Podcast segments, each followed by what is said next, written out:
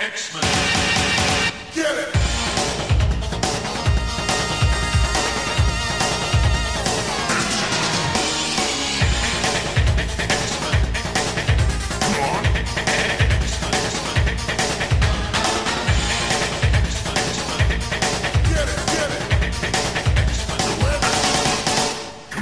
Hey everyone, and welcome to another exciting episode of Battle of the Atom. This is your weekly X Men podcast where we rank every story from A to Z. I'm Adam. And I'm Zach. Adam. Hey, qu- real quick, Yeah, uh, yeah, uh, Yeah. uh, ask me a question that only I would know the answer to. What did we get for dinner as an appetizer at C2E2 2020 at that bar while everyone else went to a wrestle show? A pretzel the size of a baby. That's. Adam, you passed. Oh, good. Good job. I'm actually me. I'm not in disguise. I'm not a You shapeshifter. I'm. You aren't you aren't a scroll. You aren't a secret person. You you have to be Adam, because as we know in comic books, as long as you verify their identity multiple times, uh, it has to be that person, right? I guess. Yeah. Sure. Uh, well, I guess That's we'll find true. out today. In fact, in fact, there is there is a rule when it comes to shapeshifters like Mystique. Here's here's what you want to know if you want to figure out if somebody's Mystique in a comic book. How many times do they prove that they're not Mystique in a short period? Like on one page, if they do a biometric screen, a voice screen, a password, it's definitely Mystique. yep. Yep. Otherwise, they wouldn't even show it. They're just like, hey, you got access to this lab. But yeah, we are talking about Mystique this week. Uh, we've got got some Mystique stories for you. we got some weird mis- here's the thing about mystique and we're gonna get into this i never really liked mystique Really? un- okay. un- as like mystique was fine she was she was the character in the movies and i liked that because i was nine years old and she was a naked blue lady and i was like okay mystique seems neat uh, but I've, I've never i had i didn't have a strong affection for mystique in general until Hoxpox and really the, that one Hickman issue where she was like, "I want my wife back." I was like, "Perfect, great, I love her, I love her. she she loves her wife. I understand you now, Mystique." See, I've always really loved uh, the Claremont Mystique and the Claremont run, um, especially because one of my earliest uh, X Men issues was the one where at the very end of the issue, um, she appears to shoot Val Cooper. Um, so I was like, "Who the heck is this? What is going on?" uh, but as these uh, stories will prove, the different versions of Mystique that have gone through publishing are, are a little different than what Claremont originally designed, I would say. They are. There's a lot of Mystique. Uh, there's a lot of very different Mystique around, and you know we talked about two extremes. Early Mystique. I mean, you didn't go as far back as Ms. Marvel, but Right. you know, you still went to early Mystique. I went to late Mystique, current stage Mystique. Uh, Mystique, who I think Inferno 3 comes out on a Wednesday as we're recording this. So, like, Exciting. yeah, so, like, maybe she's going to burn down an island and we're going to look like real fools. Who knows? Who can say what's going to happen? What I can say is that Patreon supporter Will went on over to patreon.com slash comicsxf and said, folks, I want you to talk about this one story that we're saving for the end. Uh, that's about Mystique. And then we said we'll do a whole episode about Mystique. And then because we're weird, we picked weird stories. We sure did. we were like, okay, Mystique, what's some dumb Mystique stuff we can talk about? not not the good Mystique stuff. Not the stuff we just talked about. It's like, oh, I really like this Mystique story. I really like this Mystique story.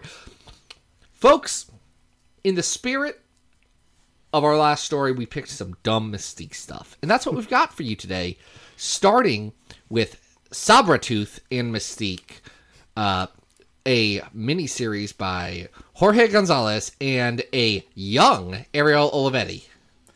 Yeah, uh, advertised in in various ways on the covers as you know this is an exciting new you know team up, or later in this they're described as this generation's Bonnie and Clyde, and I, I don't think that's accurate, but um, they do team up here, and uh, this is a weird one.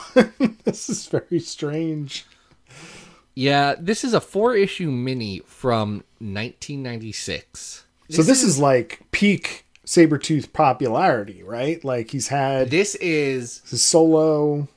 this is past the solo. This is past uh I forget what it's called, Red Alert or whatever it is when he escapes and screws up Betsy and Warren for a while. Yep, yep. Uh, it's it's past all of that, and it is just after he has started on the government sponsored X Factor team, which spoiler alert does not go well. Shocking. Shocking everyone, Sabretooth being on a team doesn't go well. Who who could have guessed? Yeah. Um, I want to start by just talking about Olivetti's art here. Um, it's pretty striking, and uh, he's really good at drawing monsters, and um, you know he's he's got kind of like a Kevin Nowlan touch in, in certain times to his artwork. It's it's a little inconsistent depending on which page you're on, but uh, I really enjoy it in places, especially because I think this might be one of the first places where we start to see Mystique use her shape shifting powers in some different ways. You know, she's not just assuming identities, she's actually becoming like winged gargoyles and monsters and stuff. Can we talk about that for a second? Yeah. I want, I want to put a pin in that. I want to I want to make sure I address Ariel Olivetti. Uh, his art doesn't look like his art does today, right? Oh no. No, very different. It looks like a completely different dude. Uh-huh. I don't, I don't know if it's great. It, it's fine. It's there. It's it's so 90s.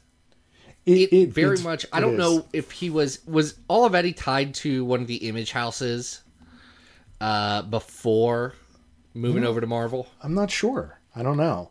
But it is it it is really reminiscent in, in a couple of places too. Like I mentioned Kevin Nowlan.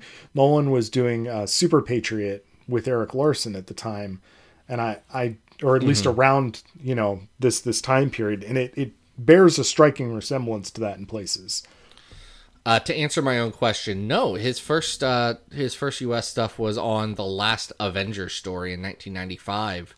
Uh, so this is like his second U.S. work. He's an Argentinian uh, artist, and yeah, this is he has very few credits at this time. So this is very early. That's interesting. Yeah. No, but you can you can see him picking up different influences. Like um, at the end of the first issue, obviously we haven't talked about the plot yet, but there are um, some what do they call them techno assassins and Yes. uh, from from AIM, and uh, they kind of AIM. look they look like Simon Bisley drawings. You know, like so you can see there's a there's a little hodgepodge of influences here. It is. Uh, getting to Mystique. Do you like that Mystique can do things that aren't just turn into a person? I I'm I'm not a huge fan of it because it it brings up a lot of questions about like what her power set is because there are several times I think not just in this series but in other things that we'll talk about today where like she transformed or no no no no no. This happened last week when we talked about the her Power in Pack Power one. Pack. Yep. and she changes mass. Like she becomes this like giant creature or grows wings and flies somewhere.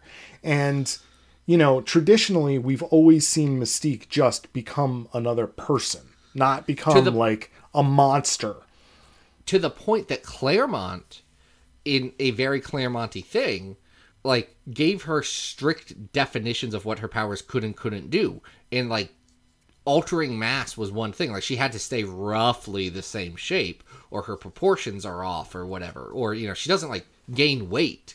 She just changes what she looks like.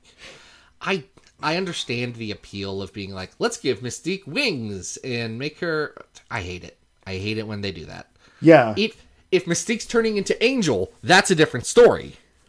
If Well- Mystique's just turning into someone with big old wings, I don't like it. and it is it is like the first time she turns into like this gargoyle creature sabretooth is Uh, like you're talking, well, go ahead it's a, it's talking- it is a character right yeah, you're talking about the gargoyle yeah from Defenders. yeah she and she's she I says like hey I don't know what Defenders is about. I'm sorry. No, but but she's like, yeah, I picked uh, you know this this character up from from that, like, and you're like, oh, okay, but can't you just pretend to be anybody? But now you could pretend to be like a winged, horned like giant beast.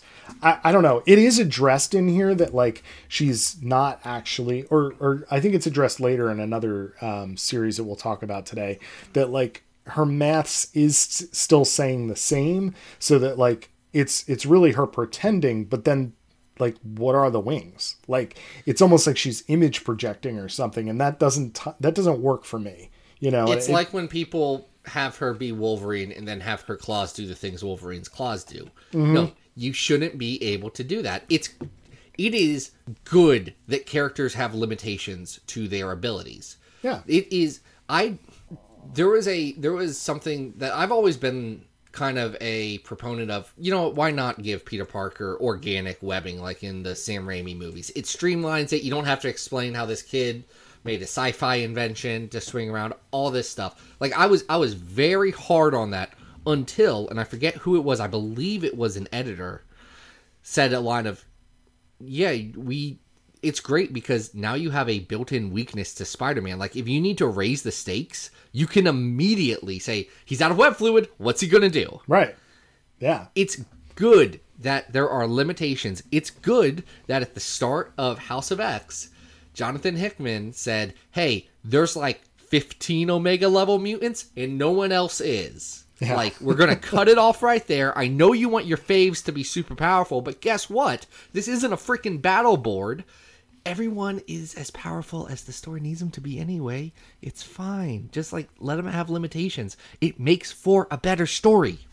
agreed uh speaking of story this one is um it's convoluted but it's not really that complicated they steal a marble sized device from aim out of the body of a dead guy Um, Adam, before we get to that, do you always just like initialize AIM?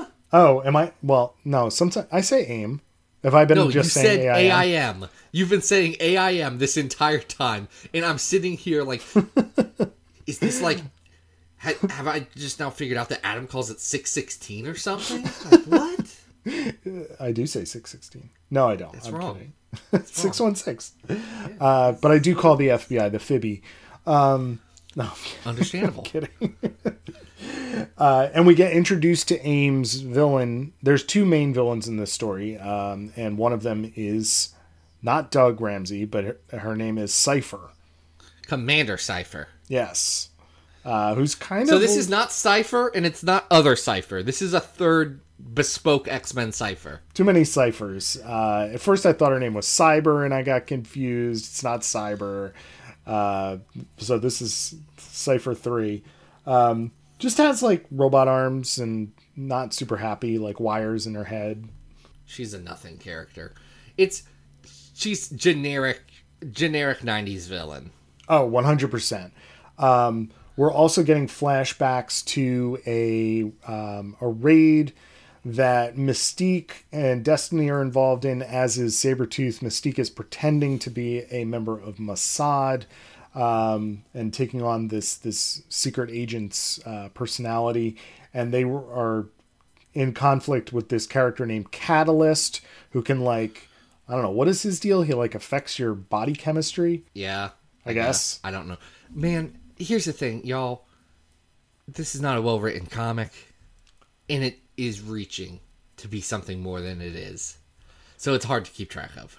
Well, yeah, because um, because of the flashback stuff, um, we we get these flashes of Mystique interacting with Destiny, and Destiny keeps talking about you know the future as if it will be very dramatic and important, and yet the future that she's talking about is basically like the end of this series where they throw Catalyst off a building or something. You know, it's not like world changing or anything. And and Destiny is usually talking about something that is pretty big, you know?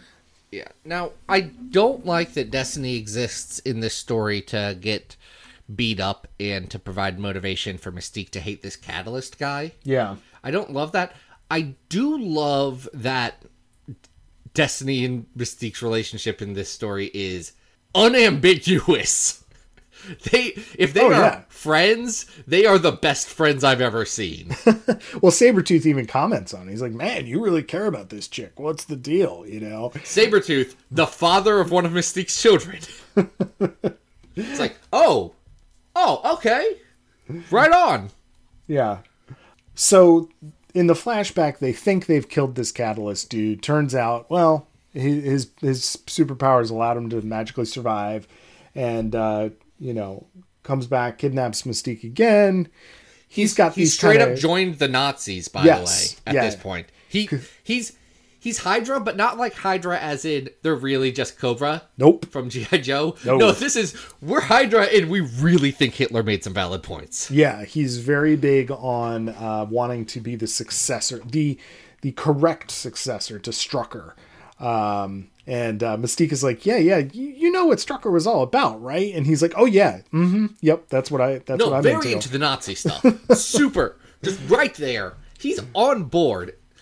So we have um, we have AIM and we have their techno assassins, um, who are just like look like kind of dudes in I don't know extreme biker gear, I, I guess. Like, and I mean like BMX gear. Like they look like they're wearing bike helmets and shoulder pads, um, and and carrying around Bowie knives. And then you've got uh, the Catalyst dudes. Uh, he's got these sort of Igor monster guys that are what are their names? Dismember. Corrosion and dismember. Yes. They're kind of fun. One of them's got a barcode stamped on his forehead. They're very 90s, you know? They're the they're the best. They're the best design in this. I'll give them that. Yeah. Um, and, you know, Mystique and Sabretooth beat everybody, and, and that's just how it goes. Like, it, And then they just go back to X Factor. right. Right. So, like, this whole deal about the flashbacks where it's like Destiny is saying to Catalyst, You'll see my face again before you die. And it's really just, okay, Mystique pretends, you know, flashes into uh, Destiny's appearance and throws Catalyst off a, a high place. Like, That part is good. I actually do think that that sequence at the end, yeah. regardless of how it is, the buildup isn't earned. I think that page works pretty well because the one thing that Mys- Mystique, who actually has personal stakes in this, her big stakes are you screwed with Destiny. I don't care what you did to me. You screwed with Irene, and I will drop you into this piranha water. Yeah, I think that's the strongest part of this. Um, you know, I agree that the the backstory of having Destiny be you know beat up and chained to a wall. I mean that all that stuff's unnecessary. But the idea of Mystique going after somebody for revenge for hurting Destiny, you know, Yes. let let Mystique John Wick it up a little bit. You know, I do think the the major weakness here is probably that Sabretooth is here. Um, and Sabretooth, who's the bigger name, but Right. is also the like he's got nothing to do. and No. he's easily the least developed character out of the two. probably the best thing that happens to him is there's a whole sequence where um, there's a moat with piranhas in it and he's fighting uh, hydra dudes while getting chomped up at the same time that that part's pretty cool but overall i, I don't think there's too much here that's memorable because as you say like you start and begin at the exact same place Yeah, it doesn't, and it doesn't change anything about Mystique or Sabretooth's role in X Factor. It's just they're there. It's a story that happened, and like I had not actually read this until I was reading it for this show. It's one of the very oh few. that's interesting This is one of the very few ones that it's like Zach hadn't had a chance to pull this one up yet. did i say I- did i say start and begin at the same place before But that doesn't make any I don't sense. remember things I say on this podcast five seconds after they happened. Someone this week was talking about jokes I made, and I said, maybe. sure Did I make those? S- Sure. Okay. Let's Yeah. go with it. Yeah. Yeah, I said that. So yeah, I think if you're checking this out, it's uh, you know a curiosity of its time. If you're a Mystique fan, you might you know dig it because of the, the Mystique Destiny stuff, but it's not there's not much of it. Um, and I think you might also want to check it out if you want to see what Olivetti's art was all about uh, at the beginning of, of the career. Yeah, it's a weird, it's a weird artifact, uh, but it's got to have some place on our big old list. Yes, Uh, you know about our list, right, Adam? You know I how we're on the road to 600. yeah, we're we're getting closer every day. We we've almost got 600 stories on here. 582 at last count. Wow. Uh, the number one story. Uh, these are all ranked from best to worst, in case you were curious. Uh, with the best X Men story of all time being House of X Powers of 10, uh, the 100th best being Wolverine Dupe, the 200th best being X Men the manga. That's like the adaptation of the animated series, right? Yeah, it is. Yeah. Yeah, yeah. That's That's because that's, the best. good. Yeah, that's that's the best manga. I had to think for a second. Uh, 300 is special edition X Men number one, uh, which is really a reprint of Giant Size with a really fun backup in it. Uh, number 400 is uh, the Uncanny X Men stuff with Gene Nation and also Rogue Iceman's Road Trip. 500 is Emma Frost 1 through 6, Higher Learning. And the worst X Men story is the Draco. Probably will stay that way. Um, but I mean, just today never it know. is. Just never know. Is this better or worse than the Romulus arc of Wolverine Origins?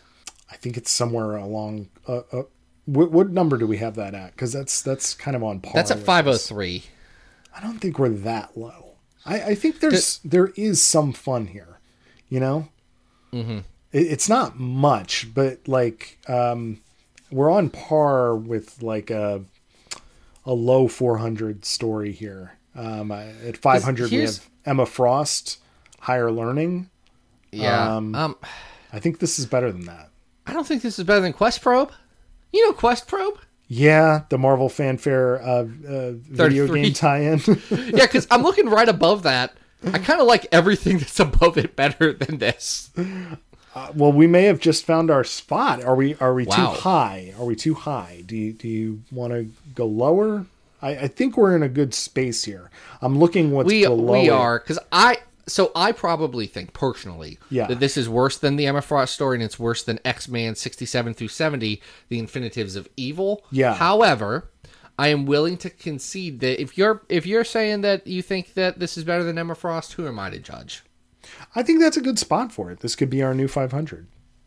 This is going to be our new number 500. It's Sabretooth and Mystique. Nice. Uh, speaking of different versions of Mystique, uh, we're going bud.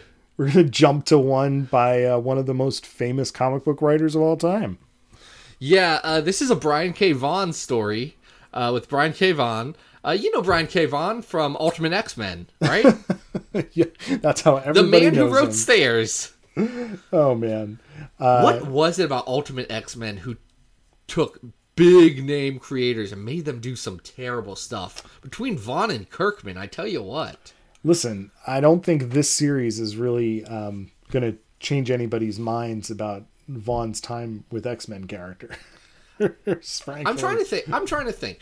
Uh, Brian K. Vaughan has written some incredible comics. Yeah, uh, Y the Last sure. Man was obviously hugely influential at the time, uh, and is still a good comic with some underlying issues in the world building.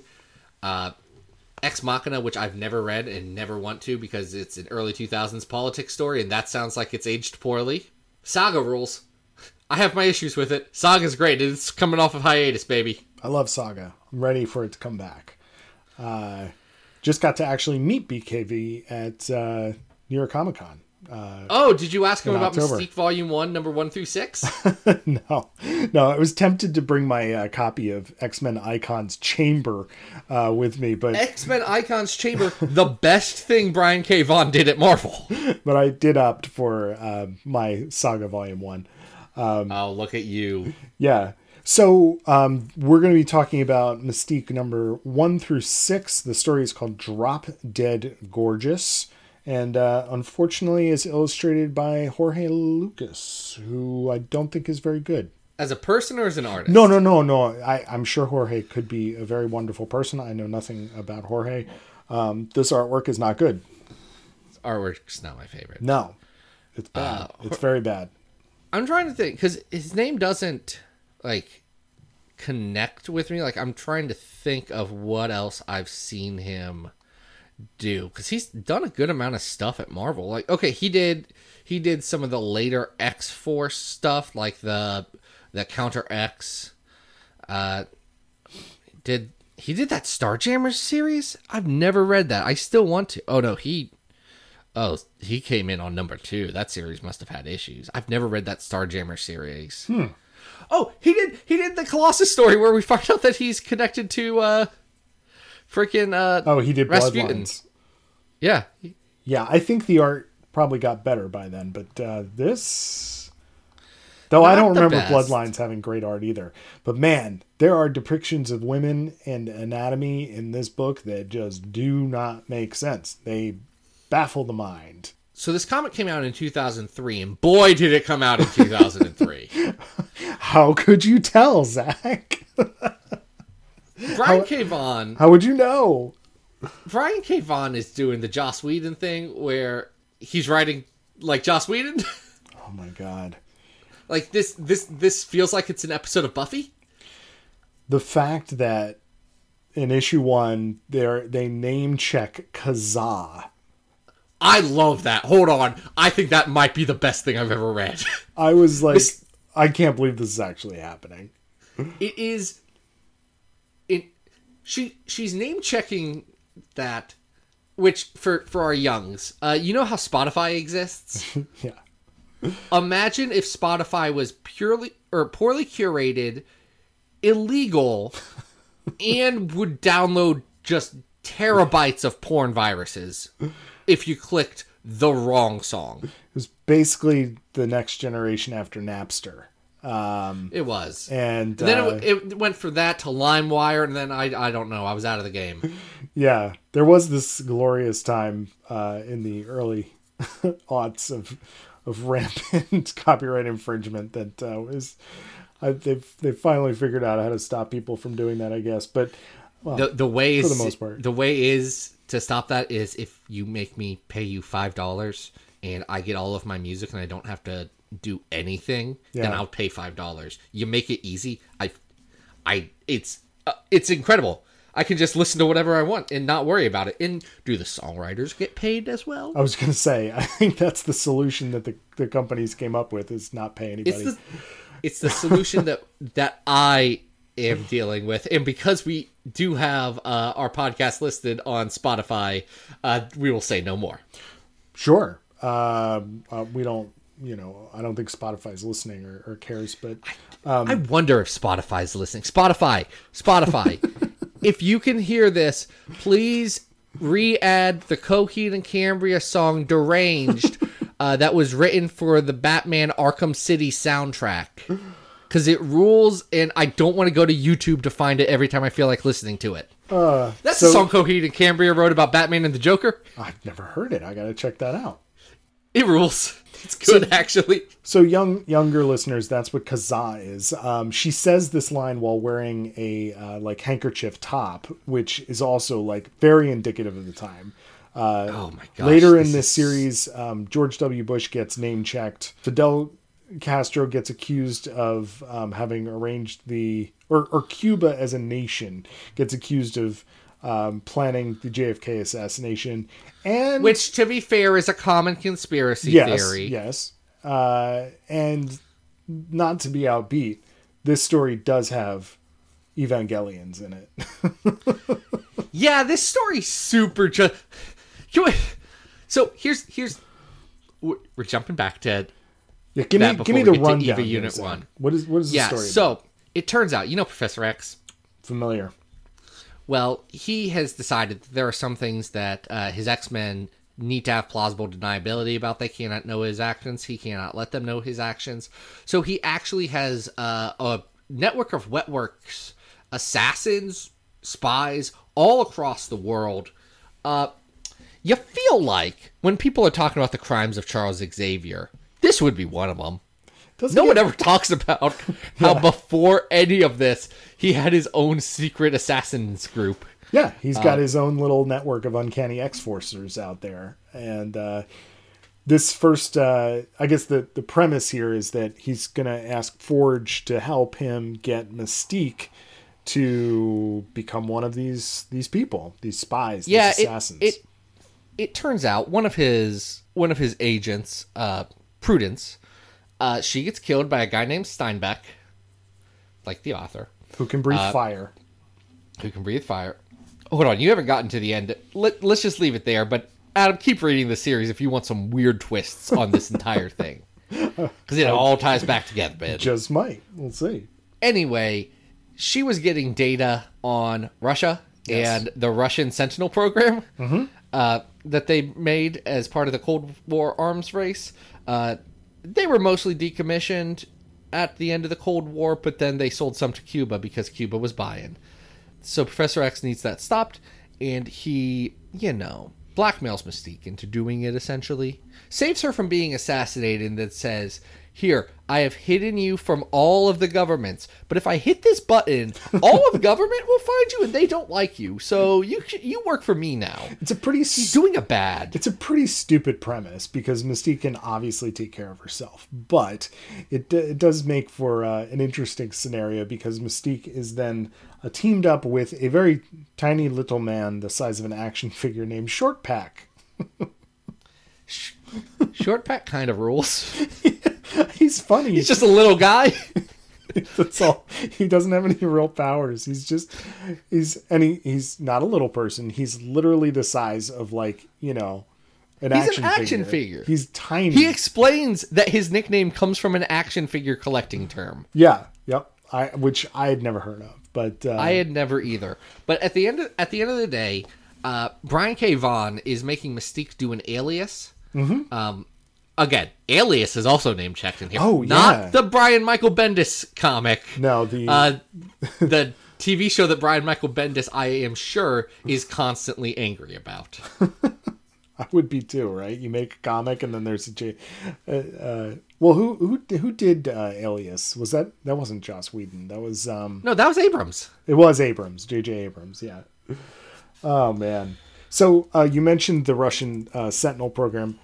In a in a, uh, it is funny, you know, but they basically take uh, what is it, Unit Three, the red one. No, it's this. Is it? I feel like its design is uh, Eva Unit Two, but it is painted in Soviet colors. Hold on. It, I've only watched Evangelion once, and I didn't care for it. We're not gonna. Actually, no, you're right. This does just look like Eva Unit Two. Now that I'm looking at it, it is two. Right? This is it's, this it's is it's Asuka's. Uh, Asuka's. It's Asuka's. Yeah, I said three before. I got that wrong. No, three. Three is the purple one. That yeah, yeah, yep, yep, yep. But yeah, it's just a, one is the purple one. Three, I don't know what. Three, somebody's. I didn't watch Eva, guys. Y'all know this. I watched it, but like, I'm not an you were doing Evangelion something person, else it's at the fine. time. Um, but yeah, no, they, I was watching it mostly. It doesn't matter. This isn't an Eva podcast. but they're just like big chunky versions of an Evangelion. Um, so like they even have their own launching platform that looks exactly like Evangelion. Yeah, uh, Jorge Lucas was watching some Eva off of uh, off of off of Kazaa. He ripped he ripped some Eva episodes off because I was like, yeah, this is the primo stuff right here. And uh, it took him five days to download that episode, but he loved it. Yeah, and then uh, we we oh another um, uh, era uh, nod is the Game Boy Advance um, that Forge gives to Mystique, which is supposed to. De- Forge is involved, by the way, guys. You all know Forge. I do love that he reprograms a Game Boy Advance, and she's like a Game Boy, and he's like, no, a Game Boy Advance. It's a Game Boy Advance, maybe. This is 2003. When did the SP come out? Was this outdated? I don't know. That's possible. Forge is collecting the old systems. Was Um, SP?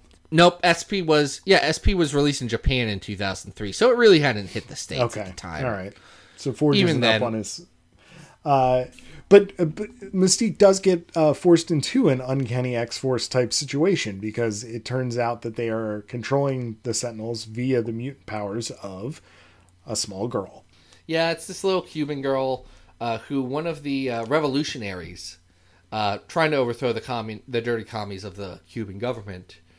Uh, Castro wasn't a great man. I'm not a tanky by any means. I just think that we also demonized the idea of you know socialism as a nation for a long time, and maybe we should rethink some of those actions and how we reflect them in media. Regardless of all of that, this revolutionary does have to kill his little sister. It, it's rough. Is it his sister? It's his sister? It's his sister. Yeah. yeah. Yeah, Bud. It's his It's- little sister. He has to shoot her with a AK. It's It's bad. it it also doesn't quite make sense like it's he's Nope. he has spent the first like we've got to know this revolutionary in a couple little back scenes and his whole deal is he wants to save her and he gets to the scene and is like eh, i guess there's only one solution. And he like shoots her. I mean it's really i don't know. It's weird and poor. I feel like that's It's a poor that- poor writing there. It's weird that they have it set to like have Mystique make the choice so that she's not an evil person by killing a kid, and then the plot still gets to resolve itself, but it doesn't really address how messy all of this is. Yeah. it's it's very much uh, Brian K. Vaughan, real good writer generally. This series is very much built into the exact time and mentality that even progressives had in 2003. It is so heavy on the idea of, you know, shoot first, ask questions later or, you know, like we have to we have to strike before they strike us again. yeah Like Yeah, it's it's definitely It's- a homeland it's messy. security like by by on any means necessary types uh, type mentality here. But you know, uh, if Mystique, you know, did murder a little kid, it, it wouldn't be as exciting when she meets Brad Pitt at the end of the sixth issue. Mystique at the end of issue six, the teaser is Mystique's going to be a double agent and work against Xavier from the inside, which I think is actually the most interesting way to take this. Like, I get the feeling that what really happened here, and I have no evidence for this, is that they saw that well, one they were launching their tsunami line, uh, which Mystique was a part of. Uh, which this second week in a row we've talked about tsunami. What's up with that? Uh, but it was it was a line to pick up on the wave uh, of manga in the early 2000s. So Mystique being a prominent female character, and at the time in 2003, one of their most prominent female characters in mass media, given the success of the X Men movies. Uh, she was a breakout hit from that movie. yeah, yeah, absolutely. Like, listen, listen. If you if you only read the comics, you question why they made Mystique the central character of the like prequel X Men movies. If you if you were around in two thousand and three, you don't question that as much. You're like, yeah, I see, I see what why they did it. I was mm-hmm. there. We all remember. yeah, But they tried to catch that. So Mystique was one of those books. And I'm guessing they said, let's make a sexy spy book. And I guess Mystique, she's a villain, but she has to be the center. So make it work, Brian. And I do like the idea of her being a double agent at the end because it keeps Mystique as a wild card and unpredictable character. And that's where she thrives, is when you do not know what her real intentions are. I agree. Uh, unfortunately, that's not really part of this story. Um, no, it's just, it, it's not.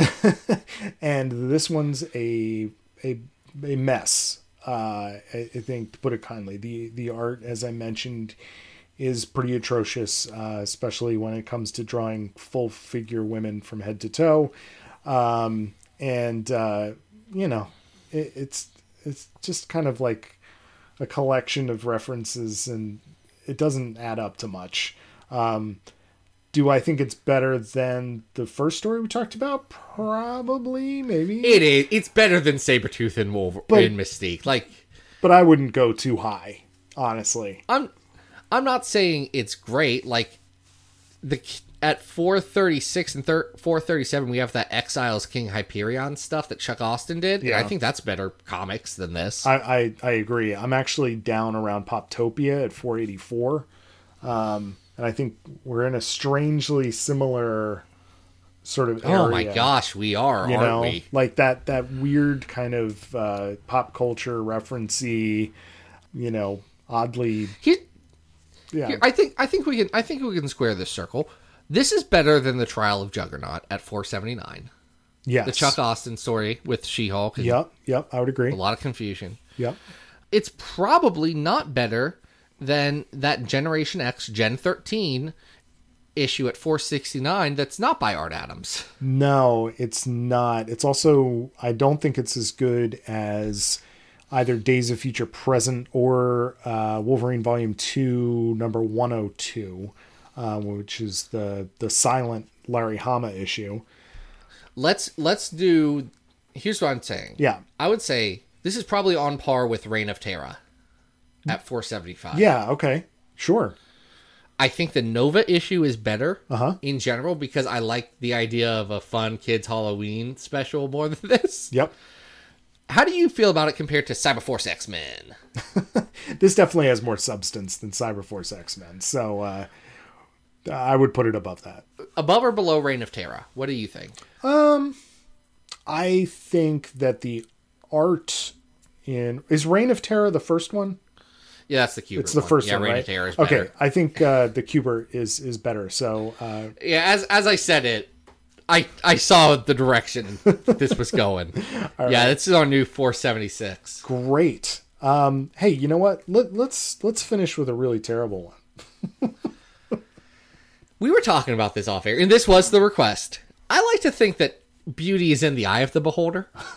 and for some of us, and this is a reasonable stance to take, some of us, we just see pure quality up and down, black and white. Some of us see weird shades of gray where something can be terrible in fascinating ways, and that oddly endears it to you. And that's the difference between you and I on this comic, Adam is that this very bad comic is easily the most entertaining thing we read to me.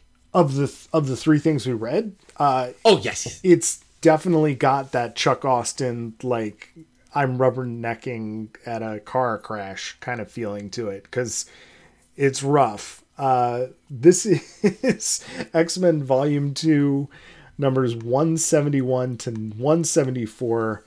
Uh, cue the New Order, Bizarre Love Triangle. yeah. This is the most Chuck Austen comic that Chuck Austen didn't write. Peter Milligan did, Man, and Salvador Larroca draws it. the more we read the Peter Milligan era of X Men, it is very bad. Oh, it is. That people know that the Milligan era isn't good because he only does like four stories. He Right. does Golgotha, which is right before this. Yep. He does Bizarre Love Triangle. Mm-hmm. He does the Wild Hunt, the crossover with Black Panther that sets up Storm's marriage. And then Blood of Apocalypse, uh, right? Well, the House of M. He, I guess he does House of M and then Blood of Apocalypse. Yeah. Yeah. and they're all bad. All of them universally are bad comics.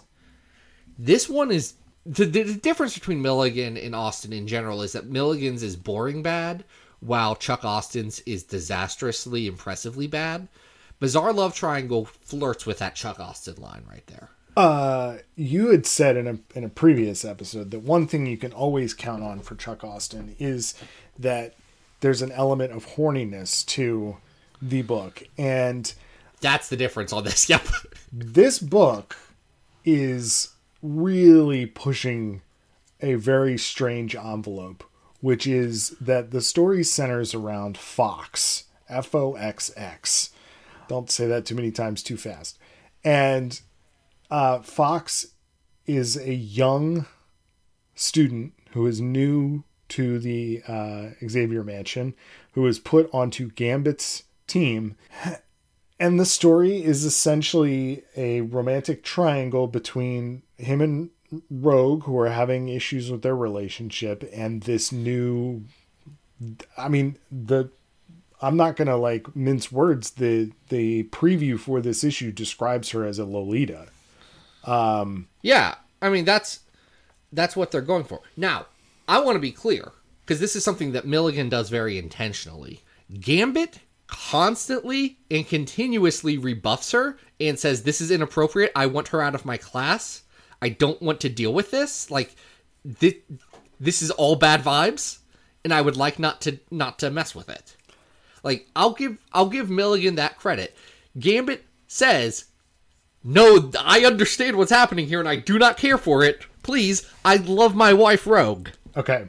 We have to address, though, that before any of the flirtation happens, this character is extremely, very, very poorly introduced. Um, yes. We see the character being chased through the woods in shadow by some hunters, arrives at uh, the mansion, and is immediately being talked uh, about as a sex object by both Emma Frost and Alex. Yes. And there's a creepy level to this that is just off the charts in just the first couple of pages of this story because there there is no subtlety to this whatsoever. This character is No. being treated as uh, sexualized from from like page what three or four. Um, the character then shows up and is very clearly a minor. Is also drawn. I I do not understand Larroca's approach to drawing Foxx. Oh, I can tell. I understand perfectly. His approach is horny. I I guess, but also like draws a face on this character that is like kind of like Harley Quinn ish with like a big chin. It's I don't know. It's it's it's an odd character design as well. She has like knife teeth and like claws and I, I I just don't I don't understand what this character She's is trying to look to, like a fox. She's trying to look like a fox. It's a pun. Yeah, She's I a pun character. I guess. And yes, I agree that this book treats her as a sex object from page one. I also believe that's an incredibly intentional move. Like Milligan knows that he's doing that, and I'm not giving him a ton of credit, but just looking at how this arc plays out. Because spoiler alert, Foxx isn't real. Foxx is Mystique yes. uh, and Mystique is in very weird motivations because the the the the teacher student love triangle part bad, but it knows it. What Mystique's trying to do is seduce Gambit as Rogue, or just I, I don't know a, a good way to say it. Mystique wants Gambit to have a release. Mystique Mystique knows that Gambit has a lot of pent up uh, sexual energy and wants to ensure that he has an outlet for that. Gambit is at this point a pretty darn good boyfriend and is like, no, I want to go to therapy with Rogue to work out some of our issues with this so that we can find a way to make this relationship work. Well, this is an interesting aspect of the story that I think is is actually kind of an interesting dynamic is that Emma is helping them through couples therapy. So she is setting up a psychic platform so that the two of them can interact. Whether she can see what's going on is kind of like Absolutely. bounce back and forth, um, No, she says she absolutely can see everything. which is she makes it explicit that Emma is watching you, which I'm going to be honest. Creepy, weird, cool with it. I don't know. Where are you at on that? I I personally feel like I would be under a lot of pressure if Emma Frost was watching me perform. right? It's it's. it's I feel like that would be I I feel like that would be very intimidating because I know Emma Frost has opinions and I'd be like I don't I don't like this. This is uncomfortable. we do get a flashback at one point to X Men Four, uh, Volume Two Four, which I I love. We get a little basketball gambit. We do get the basketball gambit uh cuz cuz Rogue's just talking about when she fell in love with him.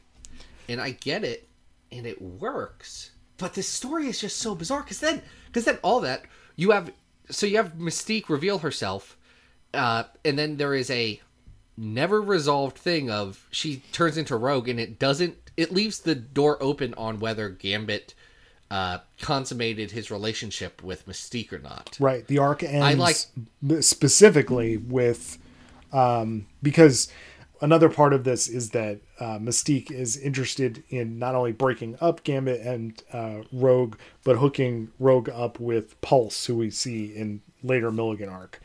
Um, so none of this, I don't know, man. It's all just like super creepy.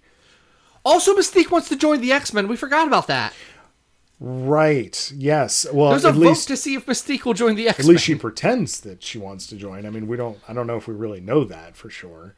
No, she does end up joining. Th- This does play into Supernovas. Like Yep. Yep. Supernovas is like a year after this. Yeah. year, year and a half. Um, the other thing that's happening in this that also adds to the like really weird sexual nature of this story is that Onyxx um, develops a very unhealthy crush on Foxx um, without really any context whatsoever. Like they've barely even spoken, and he assumes He's 15 and she's hot. I get it. Yeah, but he basically assumes by midpoint in the story that like she belongs to him, uh, to the point. Again, he's 15. I do not condone this behavior. I understand. It's just weird.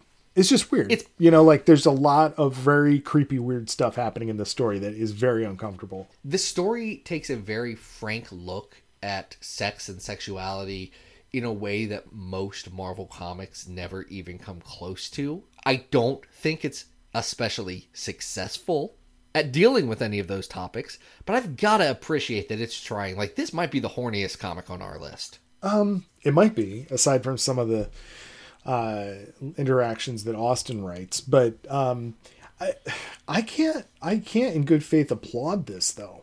You know what I mean? Because the the way in which it's done, especially through um, trying to seduce Gambit with an underaged character, the way that Mystique is, it seems simultaneously out of character for Mystique um, yes. and just a very it, it's just in very poor taste like I, I don't really understand what milligan is trying to achieve with this story I don't I don't know why he adds the jailbait element to it. Right. Like you That's a- you could have a more sophisticated story like you're talking about with a more Yes. interesting character being introduced No, I think I think that's a I think it's weird because that's who Mystique chooses to be. Like that's what she thinks will work. And I think it's I think it's clear that this is not behavior that is being condoned by this book in any way, shape, or form. Mystique is obviously the villain here, but it is just if you're gonna take a swing that big and you miss, you're gonna miss hard. yeah And that's that's what happens here. I will say, Salvador Larroca's art in this, inked by Danny Miki. I mean, I've seen a lot worse Salvador Larroca art. Oh, sure. I mean, this is just kind of like middle of the road Larroca, and I don't love it. I, you know, especially some of the faces and things, but it's not like the worst thing you've ever seen. Um, I do think the depiction of Foxx is just vastly different from from page to page. You know, depending on whether well, she's a shapeshifter. I know, but whether you're looking at Foxx from like face on or whether it's like from the side or below or whatever it is, I mean the character just doesn't look the same from page to page. But you know that that's just a limitation of of whatever Larroca's doing there. Um, I don't like it.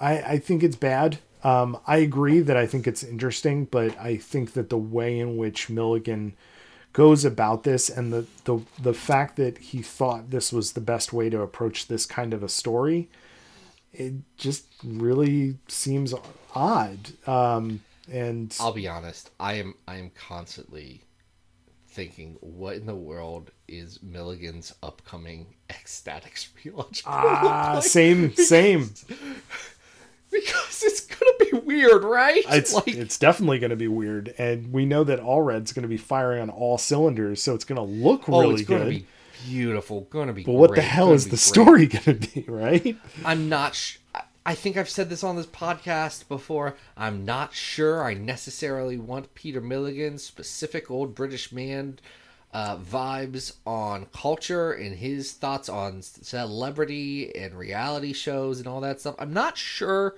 I want that in the year of our Lord 2022. here's what i know i know i'm not ready given. yeah i don't think i'm ready for it don't know whether i need it or I do want to look at some Mike Allred art though. Yeah. Mm, it's so good. Sure. Yeah, this is this is bad. Uh, I think this is like in the 500s for me. Um, just you know, this this has a similar vibe to it of of like an NYX or something where you're just I, I question the motives of the creator. I don't understand why uh, they have to go this route, and uh, it's it's it leads to a very very bad story to my for my taste.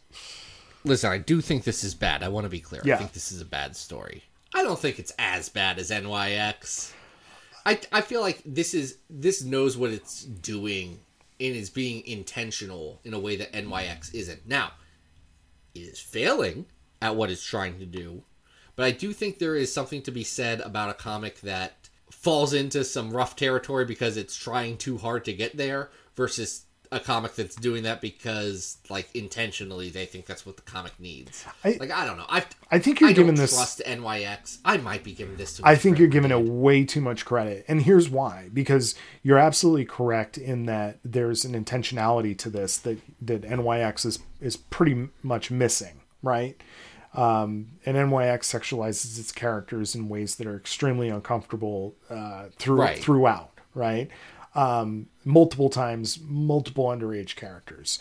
Um, this has that a- added layer of nuance that it is someone pretending to be somebody else. But we still have to take into consideration that, yes, while there's intentionality here, it was Peter Milligan's intention to not only introduce this character and lead the, the, the reader to believe that it is an underage character and that the adults would have these offhand remarks and, and reactions to Yeah. this character. And The way that every other adult besides Gambit treats Foxx is abhorrent. it, it, it is very out of character for all of them as well. Even well. Gambit is towing a line. Right. Like Gambit Gambit's not Gambit's not trying to hook up with an underage kid. He's not handling the situation the best. He's also not a professional educator. I don't think Gambit should be around children in general for a variety of reasons.